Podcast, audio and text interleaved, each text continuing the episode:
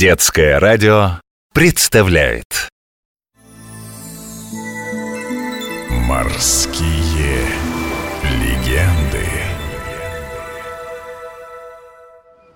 Эх, не знает истории подрастающее поколение. Ну-ка, Петя, возьми меня покрепче в руки, да взгляни мне в окуляры. Увидишь сам, что такое чайный клиппер.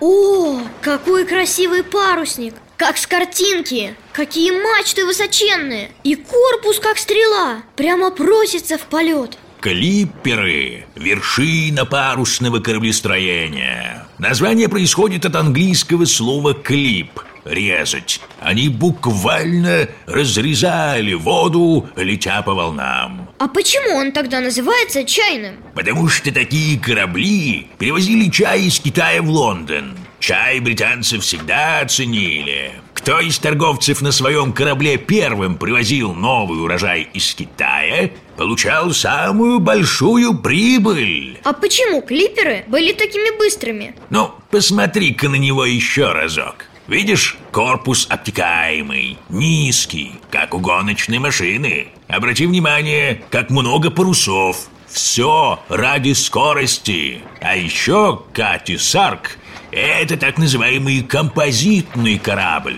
Чугунный каркас покрыт деревянной обшивкой. Корпус ниже ватерлинии обит металлическими пластинами, чтобы соленая вода и морские черви не разрушили его. Поэтому корабль оказался очень прочным и сохранился до сих пор. А ведь ему пророчили всякие беды. Это почему еще с таким чудом должны случиться беды? Катти Сарк переводится как «короткая рубашка». По легенде, владелец корабля увидел картину, летящую на метле молодую ведьму в короткой рубашке. Картина ему так понравилась, что он назвал клиппер «Катти Сарк». А моряки народ суеверный. Хе, они считали, что с таким вот названием корабль обязательно пойдет ко дну. Но он много раз попадал в штормы, садился на мель, терял мачты и даже руль,